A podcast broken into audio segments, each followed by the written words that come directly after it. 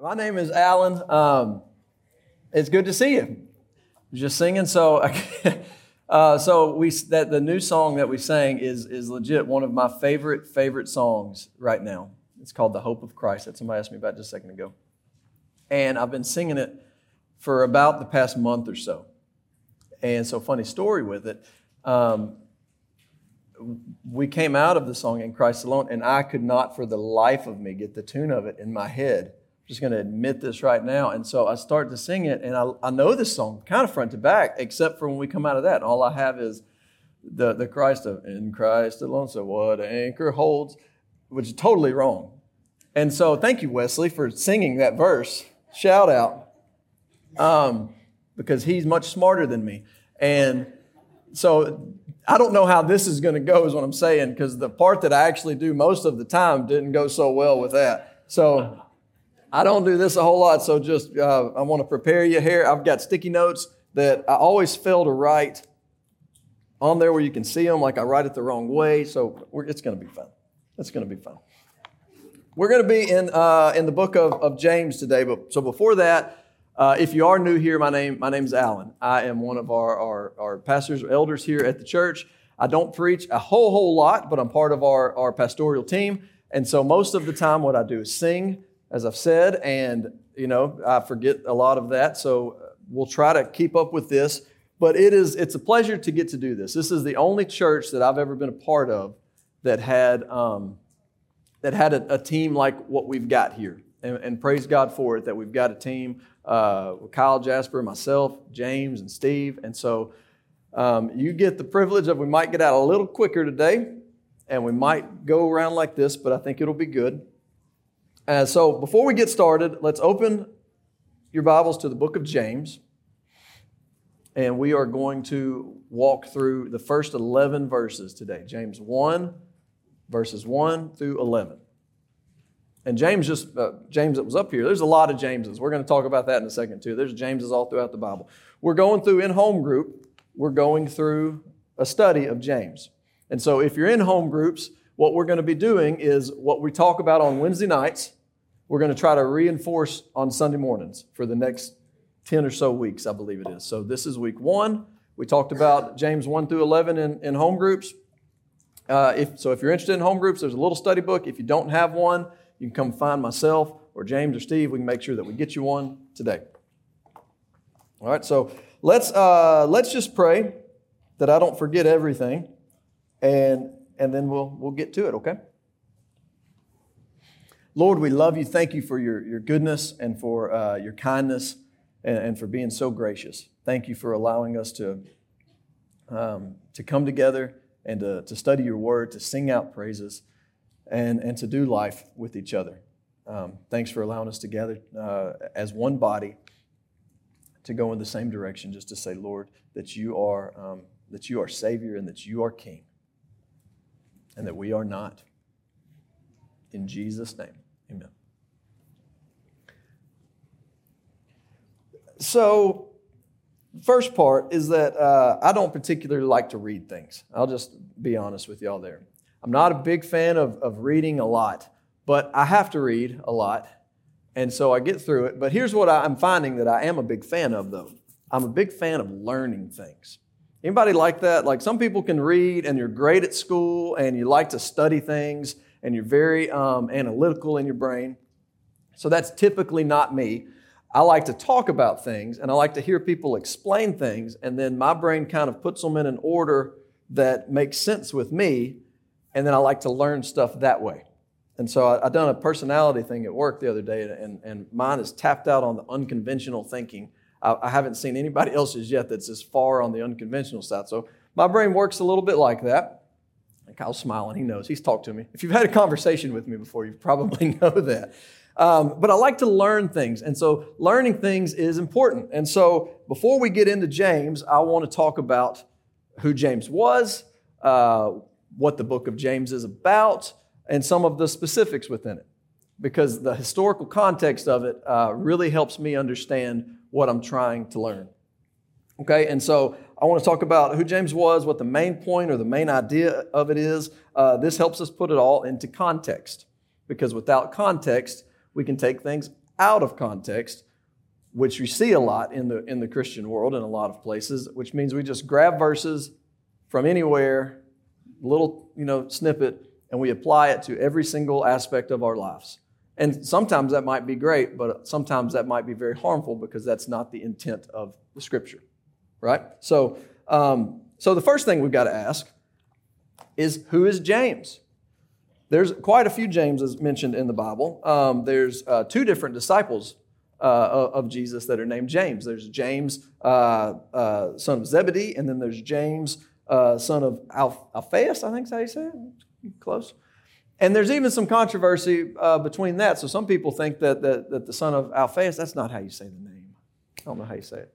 Is that right? Okay, Alphaeus. Alphaeus. Some people would say that's the same James as the, the one that writes here. That would just be the half brother of, of James. But um, the James that writes in the book of James is the brother of Jesus. So this is a guy that grew up with Jesus. He is not one of the 12 disciples. Um, and, and, so we'll, we'll, go through that. So this was the, the, the, brother of Jesus. We see this in Matthew 13 55. Um, and that he didn't belong, or he didn't even believe in Jesus growing up. So I want to take you over to, to John real fast. If you've got, we're going to flip around a little bit today. So in John uh, chapter 7, this is after a feast. So this is after Jesus has done some miracles already. This is not when Jesus is just a little child. He's already walked on water, he's already done some stuff. And they're going to the Feast of Booths. And it says this, starting in, in, uh, in verse 3, it says, So his brothers said to him, Leave here and go to Judea, uh, that your disciples also may see the works you are doing. For no one works in secret if he seeks to be known openly. It says, If you do these things, show yourself to the world. So they're kind of saying this in a mockingly way. They're saying, Listen, if you do all of these things and you have these wonderful works, don't do them in secret, go do them to the whole world. Uh, show yourself to the world. And then verse 5, it says, For not even his brothers believed in him. So this is, this is James. He grows up, you know, imagine being the, the younger sibling and your brother's the son of God. You know, I mean, he grows up with this guy that's super smart, reads the scriptures, and even as they get older and he sees Jesus doing miracles, he doesn't believe. He is skeptical, you know, at best. Okay? So this is the James that we're de- dealing with. Um, after the resurrection, though, however, James comes to believe. Um, and Christ appears to him. So Christ appears after his resurrection. He appears to um, you know, hundreds of people. I think it says over 500 people. And then it says, and then he appears first to James, and then he goes uh, uh, to the other apostles. So he goes and he makes himself known, known to James. So James believes in the Lord. He starts trusting that all of the stuff that his brother Jesus has told him is true, is real. And James stays in Jerusalem with a pocket of other believers. We see this in, uh, in Acts. James stays there. He's with Peter, he's with some other, some other uh, good folks, and he starts to become a leader within the church. So, this is James that grew up with Jesus, didn't really believe in him.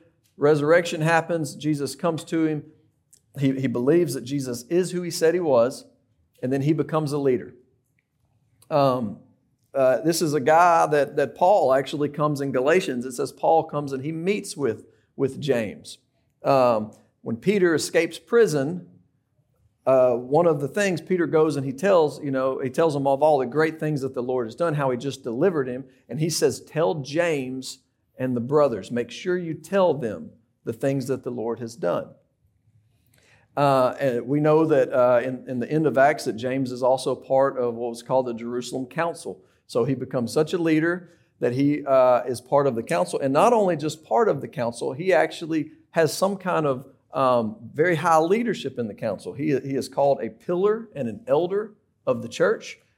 And, um, and when he gives a speech, it's based on his judgment of the things. So he's not just part of this little council, he's one of the leaders of the Jerusalem Council. So, all of that's important, at least to me, to know when we get into talking about James, who this James is. because there's a lot of confusion. There's a lot of Jameses within the Bible. So that is the James that wrote um, this book of James. And it's pretty cool. It kind of shows how somebody that's very skeptical um, has done a complete 180 in a sense and is now a leader proclaiming, boldly proclaiming the, the truths of, of the Lord. He's actually called James the Just uh, in, a, in a lot. And they say that they would that, that, his knees become so callous because they would find him historically, they would find him in the temple often, all the time, on his knees, praying to the Lord. For mainly for, for the for the uh, the Jewish um, folks to uh, seek the Lord. So he stayed in Jerusalem. Uh, history, the Bible doesn't say how he was how he was killed, but history um, and, and, Josephus, which is a historical writer, typically think that he was. That there's two different stories, and they kind of go together. One say he might have been thrown off a temple, off the temple, and that that didn't quite kill him, so they stoned him to death. Um, it's kind of historical. Again, that part's not in the Bible, but uh, but but historical, it, it's widely accepted that he was that he was martyred in, in that way. So he endured some some hardship and trial, uh, and he was eventually killed for his faith. But this is all important for me to know because there is a seemingly controversy. If you've been in Sunday school, I like controversy. We've been talking about Exodus. I didn't, I didn't realize I liked them as much as I do, but I do. There can be, let me say, not seemingly, but there can be a controversy of two guys in the Bible James and Paul. Um, and there's a couple different approaches when we read the Bible that we can go to. So, some people I've heard that just say, you know what, we're just going to go, we're going to lean so much on Paul that sometimes they don't even know what Jesus said. And Paul's always pointing people back to Jesus. Now, there's another group that at times, uh, there was a group when we lived in Tennessee, my wife and I, a church right down the road, they completely denounced Paul and they said, We're only going to preach the red letters. Only. And then there's other groups that would say, But Paul preaches grace and James seems to preach a lot of works. And so they can't be hand in hand. And so they're like this. And so if you just cherry pick some verses, that's kind of what, what you get to. So for instance, let's read, uh, we're going to read Romans 3.28 it says this it says, For we hold that no one is justified by faith apart from works of the law. For we hold that no one is justified by faith apart from works of the law. And then in James 2, later, which I'm not going to get to today, James 2:24, it's going to say this. It says, "You see that a person is justified by works and not by faith alone." So all of that to kind of wrap in your brain that when we pick just two different things, they could look like they're coming to two different places. So it's important to know the background of James, to know James and Paul actually knew each other. They were all preaching the gospel, and they had two very different people they were talking to in their books. So I hope this is easy enough to follow. This is how my brain has to track. So, um, so Paul, when he's writing Romans, is, is, is really making a case for Christ to Gentiles not Jewish people. And he walks through the history of Israel. He walks through uh, the chosen elect all the way from the Old Testament to Israel. And he even makes a case that those people reject the Lord. And now he's making this case for Christ for Gentiles. And James, what we're going to see, is mainly talking to Jewish believers. Mainly. It, it's applicable in, in many ways, but he is talking to people that um, he stayed in Jerusalem, that are Jerusalem uh, or that are Jewish, um, for the most part, wealthy leaders. Not all of them, but, but that's a big thing. And that's important to distinguish because what we're going to see in James is he does not make a big case for Christ. This was one of the things in our home group we brought up. The first introduction is it really doesn't lay out a lot of theological ground for Jesus in the book of James, it lays out practical advice, lays out practical things. And so this is helpful for us as a church because there are a lot of you out here that would say we are believers. And sometimes we go, okay, but what do we do? What do we do now? And James is a book that says if you confess to be a believer in Jesus, you must be obedient to his word. And in obedience, your life will produce good works. It has to. If your life looks nothing like a Christian that the Bible describes, and your works look nothing like what the Bible describes, then your faith is dead. Which is a, it's kind of a hard reality, but you can't play you can't play both. And so James is going to harp on that. You can't you can't act like just a Christian and not obey anything. They go hand in hand. So these are not two op- opposing positions. Grace and, and works, these are things that have to work together. They, they just have to. So that's, that's kind of the whole um, premise of what we're going to uh, get into and what hopefully I can communicate with you today. All right, well, I guess now we should probably read some of James. Um, if y'all will please stand, and we're going to read James 1 1 through 11 get back over there. Okay, so James 1. It says, James, a servant of God and of the Lord Jesus Christ, to the 12 tribes in the dispersion, greetings. Count it all joy, my brothers, when you meet trials of various kinds, for you know that the testing of your faith produces steadfastness. And let steadfastness have its full effect, that you may be perfect and complete, lacking in nothing. If any of you lacks wisdom, let him ask God, who gives generously to all without reproach, and it will be given him. But let him ask in faith, with no doubting, for the one who doubts is like a wave of the sea that is driven and tossed by the wind. For that person must not suppose that he will receive anything from the Lord. He is a double minded man, unstable in all his ways. Let the lowly brother boast in his exaltation, and the rich in his humiliation, because like a flower of the grass, he will pass away. For the sun rises with its scorching heat and withers the grass, its flowers fall, and its beauty perishes. So also will be the rich man, so also will the rich man fade away in the midst of his pursuits. Let's go to the Lord. Father, thank you for your word. Um, we ask that as we as we go through just these first 11 verses that you that you grant us wisdom this morning to understand your word um, that you help us obey your word, and that you help us seek after you. In Jesus' name, amen. Amen. Y'all may have a seat.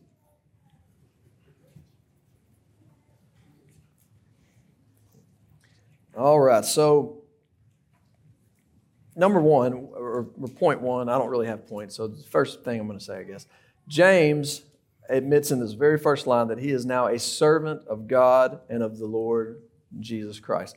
Uh, we kind of joked about it in our home group, but it's important to realize that uh, Christ is not Jesus' last name, right? So when he's saying that as his brother, as Jesus' brother, I mean, James is really, he is, he is stating with whole conviction that his brother Jesus is the Messiah. This is the coming Christ. This is the Savior.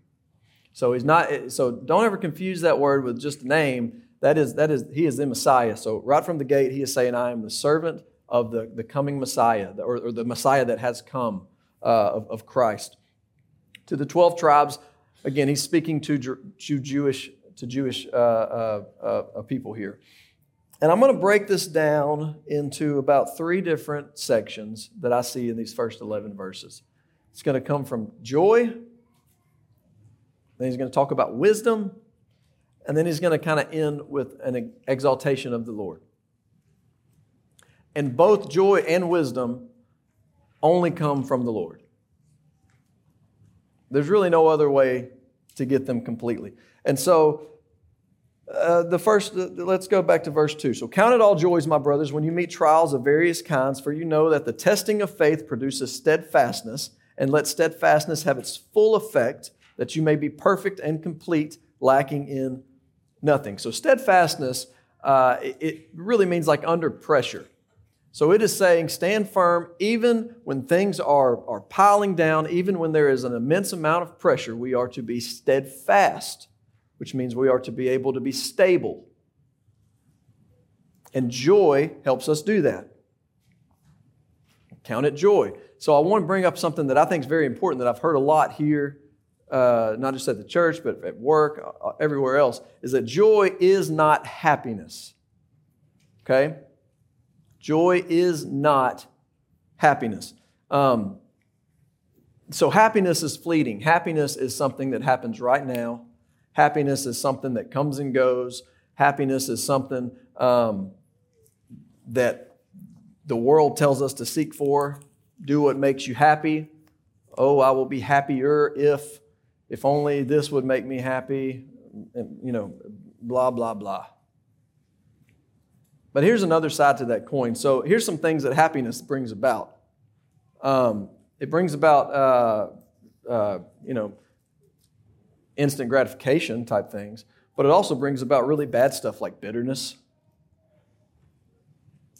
Happiness brings about all kinds of different evils. The reason is because it always leaves. Always. Happiness can be here today, it can be gone tomorrow. Happiness can be something that you that you seek and seek and seek for, and then once you get it, guess what? You're no longer happy with it. Anybody ever been there before? I have. I've had a lot of conversations with people that say, I feel like I deserve happiness. But you don't, you don't. Happiness isn't something that is, is to really even be sought after. There are things that make us happy, and that's fine, but we are to seek after joy. So, joy is a different side of that coin. Joy is something that's only produced by the Lord. Joy is something you can have in despair. Joy is something that you can have when all of your happiness is broken and torn apart. And I was talking with, with, uh, with my wife Shay last night, and it, it brought about this example of that um, happiness, the result of happiness that, that I see in the church, of years of striving after happiness, is um, is, is the, I don't know the great way to say it, it's the bitter person that can't stand anything. That, that we've all seen in churches from time to time, you know. They're the people that, that, that have spent their whole lives, whether they're young or old, I don't suppose it really matters, that have sought after happiness and it has failed time and time and time again, or maybe it all eventually came crashing down and nobody wants to be around them. That's a result of happiness, which I know sounds kind of backwards because it's fleeting. The result of joy is, and I might have already told this story uh, previously, but there's a, there's a guy, he wrote a book called The Master Plan of Evangelism years ago. His name's Robert Coleman.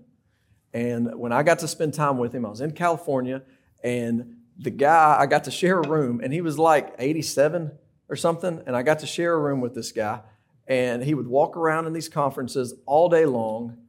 Uh, had to, I don't think he had to use a cane at that point, but anyway, I was exhausted. I know he was exhausted, and he would wake up, and I kid you not, he would wake up. First words out of his mouth, he would be singing unto the Lord. This dude would get up, get in the shower, and just sing like he woke me up. It was pretty annoying. I'm like, I'm trying to sleep. We'd have to get up at like 5 a.m. And this guy, there was joy all over him. That is the difference from a life lived of joy, seeking after the Lord, rather than just trying to do things for the Lord that try to bring about happiness. And I'll never forget it because I'm like, I want to be like that guy. Like, how do I get to be like that guy?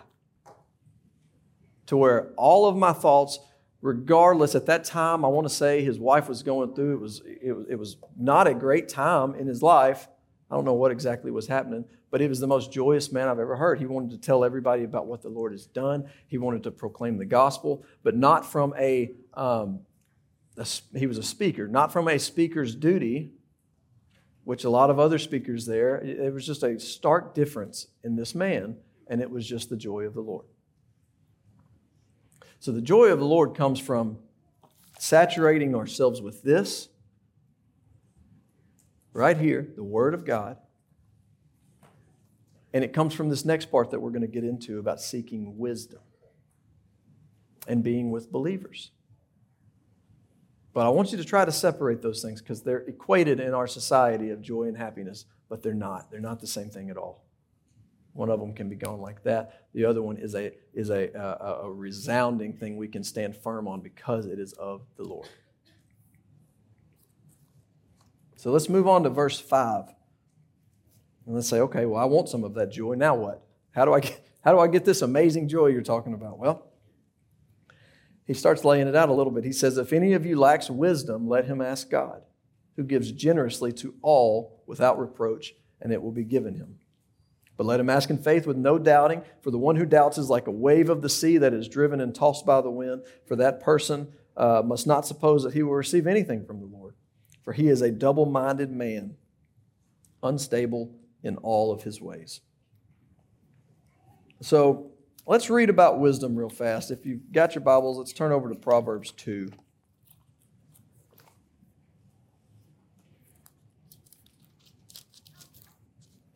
We're going to read 1 through 15 real quick. It says this says, My son, if you receive my words and treasure up my commandments with you, making your ear attentive to wisdom and inclining your heart to understanding, yes, if you call out for insight and raise your voice for understanding, if you seek it like silver and search for it as for hidden treasures, then you will understand the fear of the Lord and find the knowledge of God. For the Lord gives wisdom. From his mouth come knowledge and understanding. He stores up sound wisdom for the upright. He is a shield to those who walk in integrity, guarding the paths of injustice and watching over the way of his saints. Then you will understand righteousness and justice and equity, every good path, for wisdom will come into your heart and knowledge will be pleasant to your soul. Discretion will watch over you, understanding will guard you, delivering you from the way of evil, from men of perverted speech who forsake the path of righteousness to walk in the ways of darkness, who rejoice in doing evil and delight in the pers- uh, uh, perversiveness of evil, men whose paths are crooked and who are devious in their ways. So we get back, if we want to look at joy, first we've got to ask the Lord for it and we've got to seek His wisdom. And wisdom is something else that I want to try to debunk today from what our society teaches. So, our society teaches that you've got to go after something called happiness, the pursuit of happiness, right? That, that's what we need. And really, uh, if you want to get there, you've got to be wise. But the way that the world talks about wise is, is going to be a couple different things. Like, think of, think of what you would think our society would tell us would be wise things to do. And they're generally going to be the choices that we make. Um, a lot would have to do probably financially. So make really good financial choices. That's a really wise thing to do. Um, uh, study and know a lot of good historical facts. Well, that, that's pretty wise. Um, in our political realm, knowing different issues, right? So if you want to be wise, you've got to know different political issues and, and keep up with the news and all of that some stu- uh, of stuff. Uh, so just kind of wise and wisdom is generally, I think, associated with being smart, making wise choices, not doing things that we shouldn't do, which are all good. I'm not saying go make bad and poor decisions, these are good things. But don't rely on just your smartness or intelligence to make good decisions because at some point you're going to make a really bad decision and it's going to either it's going to cost you money it's going to cost you uh, friends, it's going to cost you reputation, it's going to cost all kinds of things. And so, to kind of counter that with what the scripture talks about wisdom, is when the scripture talks about wisdom, you, you don't really hear any of that. You don't hear of things that you do. What you hear is seek the Lord for it first and foremost. And it says that He will give it. So we seek the Lord for wisdom first. But then it says, when you seek wisdom, these are the things that you'll find, is that you'll find a fear of the Lord. So rather than just making good choices, you will find a fear of the Lord. It says that this, this wisdom will also shield you to walk with integrity. So you throw integrity into the category of what does wisdom look like? Well, wisdom looks like integrity. That's something that guards your path. This is now wisdom. Uh, wisdom is something that, uh, that helps us with discretion, both with our heart and with our soul, to follow the Lord. Um, and it helps deliver you from evil. So, the whole last part, it's saying when you seek out this wisdom, it helps you stay away from the perversiveness of, of man, these terrible things of speech, all of this other stuff. And so, throw the intellect part out again, not saying that we shouldn't seek any of that, but, but that is not true wisdom. That's just learning things, which again, at the start, I like to do. I like to learn things. That's fine. But when we lean on our learning, we're missing a whole big part of leaning not on our understanding, but leaning on the Lord.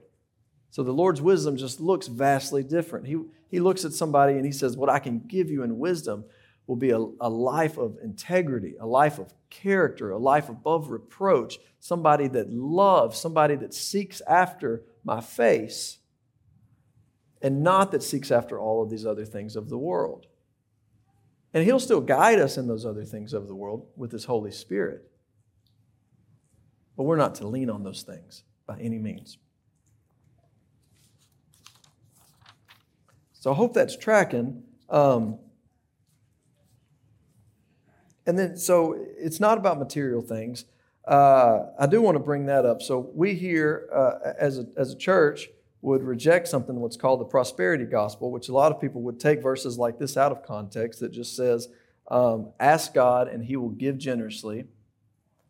And if you don't get it, you lack the faith. And if you do get it, then you must have strong faith and it's a blessing to you. Um, this is one of the verses that would have been taken out. So here we would say, well, not just would say, I think the Bible is very clear that this is not talking about that at all. This is talking about wisdom. When he's saying, ask the Lord and he will give it generously, James is referring to wisdom here. Ask the Lord for wisdom. He's not referring to material things at all. Um, he's not even referring to um, well, I'll, I'll stop there. Um, yeah, so ask for wisdom. And then he goes on and he just says, uh, uh, with, with no doubting, um, for a person that doubts is like somebody that is just tossed to and fro. So, what I want to ask you today uh, and kind of plead with you is to seek the Lord for wisdom and to examine your life and to not be tossed around by the, by the waves and the wind. And what that means is to not be somebody that walks in here and says, Man, I love the Lord. And then you walk out and your life looks radically different. I've, I've been there, I've done that. I remember clearly on, um, on the day when I was, I think I was at some kind of youth camp. This has been years ago. And I knew that when I left that, something had to change because I could no longer try to straddle and play this church game, straddle a fence and say, well, I'm gonna, I know the answers because I've got this knowledge, because I've read, I've heard this stuff. But man, I was far from the Lord. And so I tried doing both. And that is, that is you're being tossed to and fro. You're double minded, and it says, not that you're just double minded, it, it, it makes a, you know, it doesn't say the word, but it, it's basically saying that you are a fool and you are unstable in all of your ways. And that's where our wisdom will get us. It's so counterintuitive there. Your wisdom is smart and as intellectual and as great as you may be at all kinds of things. If you rely on that, you will be unstable, tossed to and fro. So, rather, church, Let's not be fools. Let's seek the Lord for His wisdom. For His wisdom alone we can stand on.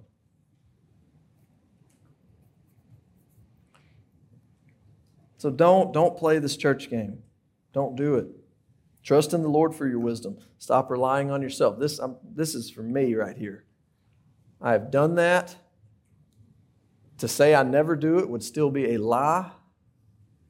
I mean, I want to fully rely on His word and not my own abilities. I, I like to do things. Like in, in some of our meetings, like that's I'm like, you just tell me what to do. I want to do it, which is which is fine. But what that translates for me a lot of times is I don't trust others and I rely on myself. I do that at work a lot. I'll do that here. And it's harmful. It's harmful. And it might work for a while, you might be like, well, I've been doing that and everything's going fine. It will crash. It will. It will crash. Ask the Lord for wisdom. He will give it generously. Let's, let's move on. The last part here, uh, exaltation of the Lord. So it says this in verse 9. It says, Let the lowly brother boast in his exaltation, and the rich in his humiliation, because like the flower of the grass, he will pass away. For the sun rises with its scorching heat and withers the grass, its flowers fall, and its beauty perishes. So also will the rich man fade away in the midst of his pursuits. So there's, there's, a, there's a couple myths that, he's, that I'm going to uh, get to. So again, James is talking to mostly wealthy Jewish leaders. Okay? And these Jewish leaders, and we get later in the book, will do things like, um, uh, and just Pharisees in general would do things like they would, they would wear all this nice stuff and they would really prop themselves up and they would look down on others. And they would look down on people that might not have this kind of prominence. And so, uh, what, what he's not saying at all with the wisdom part or, or any of that, he, he's really not talking about anything to do with uh, uh money per se, as far as like, because uh, I've heard it been preached this way before too, is this isn't dealing with anything uh, money wise, but he's addressing people that have money because those, that, that's kind of the people he's talking to.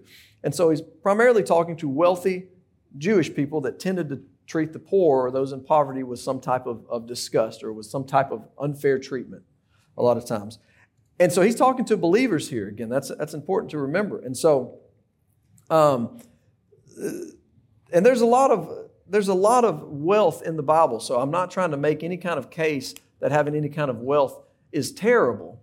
You see things like we're talking about in, in Sunday school from Joseph to Moses that lived in Pharaoh's house. Then we get on to the kings. I mean, there's a, there's a plethora of wealth in the Bible. But again, to try to debunk that God gives generously, this is not any kind of prosperity thing. The New Testament and Jesus, they actually warn a lot about having wealth. And, and, and Jesus says some things that are, um, that are warnings. You know, in, in Mark uh, 10, he, he, says how hard it is for a rich man to enter heaven. And then uh, uh, later on, or, or, earlier in Mark, actually, he talks about you can't serve both God and money. You can't have two different masters. Um,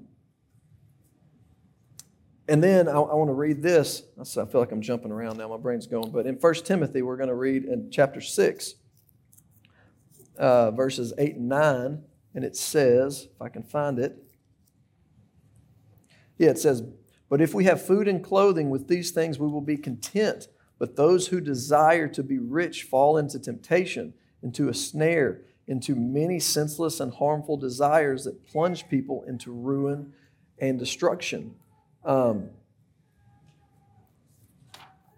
and so, what he's trying to point to here is James is really trying to get to the heart of some of these people that think they've made it or think they have something because they've got wealth. And so, he, he brings out a couple things. He says, Let the lowly boast in their exaltation. So he's telling them that if you do not have much, boast in the Lord for what he has done, regardless of the circumstance. Your circumstance may be down. We can lift the Lord high and say, Look at him. Don't look at me. Let's boast in the Lord. And then on the flip side of that, it says, and the rich boast in humiliation, which means the rich still at the same time can't say, hey, look at me, look what I've done. They lay it all down and say, although we've got whatever, let me humble myself and still boast and exalt the Lord. Period. He puts both of these on a playing on a, on a on the same playing field that we are to boast in the Lord our God. I want to read one other thing from 1 Timothy chapter 6. Um, I want to read 17 through the end. It says this As for the rich in this present age, charge them not to be haughty, nor to set their hopes on the uncertainty of riches, but on God, who richly provides us with everything to enjoy. They are to do good, to be rich in good works, to be generous and ready to share, thus storing up treasure for themselves as a good foundation for the future, so that they may take hold uh, of that which is truly life. And he says, O Timothy, guard the deposit entrusted to you. Avoid the irreverent babble and contradictions of what is falsely called knowledge. For by professing it, some have swerved from the faith. Grace be with you. This is the same type of thing that he's saying. He's saying, Don't boast in your riches, they will all fade away. Boast in the riches of, uh, of the, or, or, or boast in the Lord and be rich in good works. Be generous, do what is good, storing up these things, not earthly things, are what gives you truly life. He says, take hold of that, that is truly life. And then when he says, guard the deposit entrusted to you, this also goes along with wisdom. Like, like guard this, be wise in this. Avoid irrelevant babble and everything else that you see that's called knowledge. Avoid all of that. It's foolishness. Trust in the Lord. So, the question that I have now to myself after all of that, it's okay. So, if I say I'm a believer, I hear this, I want joy, I want wisdom, and I want to be able to exalt the Lord in all of these things, what, what do I do? How do I do this? And so there's a couple things that we would do. We do this in obedience to the Lord. We do this by, by seeking and trusting and following the Lord and saying, He is Lord, He is King, and He is Savior. And so when the disciples hear a lot of this stuff, their answer to Jesus is, How do we do this? This is impossible. Who then can be saved if we have to forego all of this stuff after Jesus says how hard it is for a rich man to enter the kingdom of heaven? And so Jesus ends with something that's so hopeful. He says, With man, this is impossible, but with God, all things are possible. So I want to go back to hope. That's kind of been a theme here this morning. Our hope is only, only, only, only in Christ. There is nothing else. There is no other. He is the way, not just a way. He is the way, the truth, the life. Him and Him alone can turn our mourning into dancing, our sorrow into joy. He can turn our faith into sight because we have hope in Christ.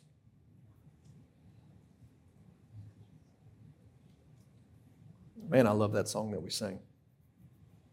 I'm going to ask Wesley if you'll come on up, man.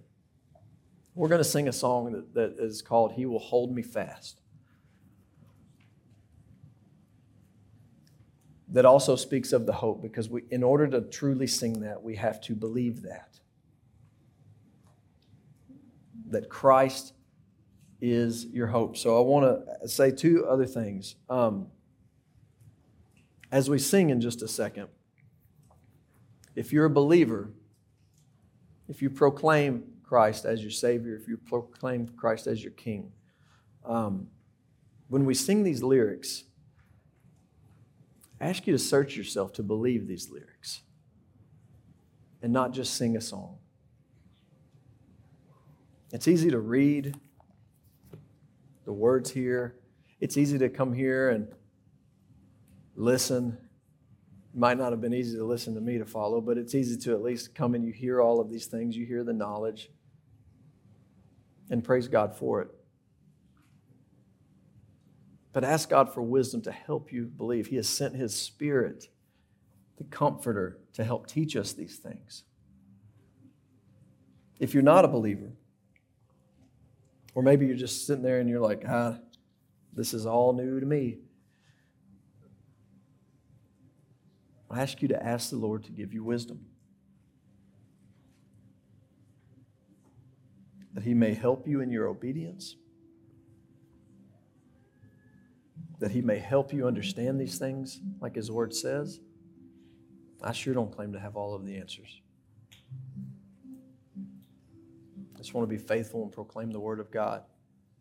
And James does such a practical way because the, the, the, snares that tie us up in our society each and every day are so prevalent that they hold us and they keep us from, as in 1 Timothy it says, living and truly taking hold of life, of real life. These things rob you. The search for happiness and the search for knowledge robs you of life in Christ. It's not that it's just not good for you. it robs you. It's a tactic to try to keep you away from the Lord. And so let's just seek Him out in wisdom this morning. If you don't know the answers, join that club. I don't know all the answers. But the one that we sing to, our King has the answers, and He will hold us fast. He will keep us, He will strengthen us. So I'm going to pray for us if you'll stand, and then Wesley's going to lead us in song.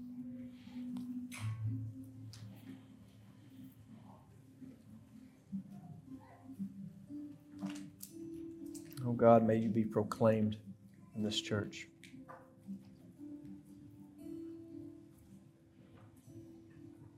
God, grant us wisdom to seek you, to live a life,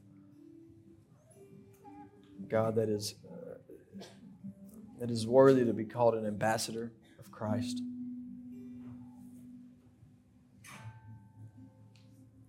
That is not anything that I can do on my own. For my ways uh, seek not your ways. And so, God, I ask that you help me seek your ways. Grant us here as a church the wisdom to follow you and seek you and trust you with all that we have.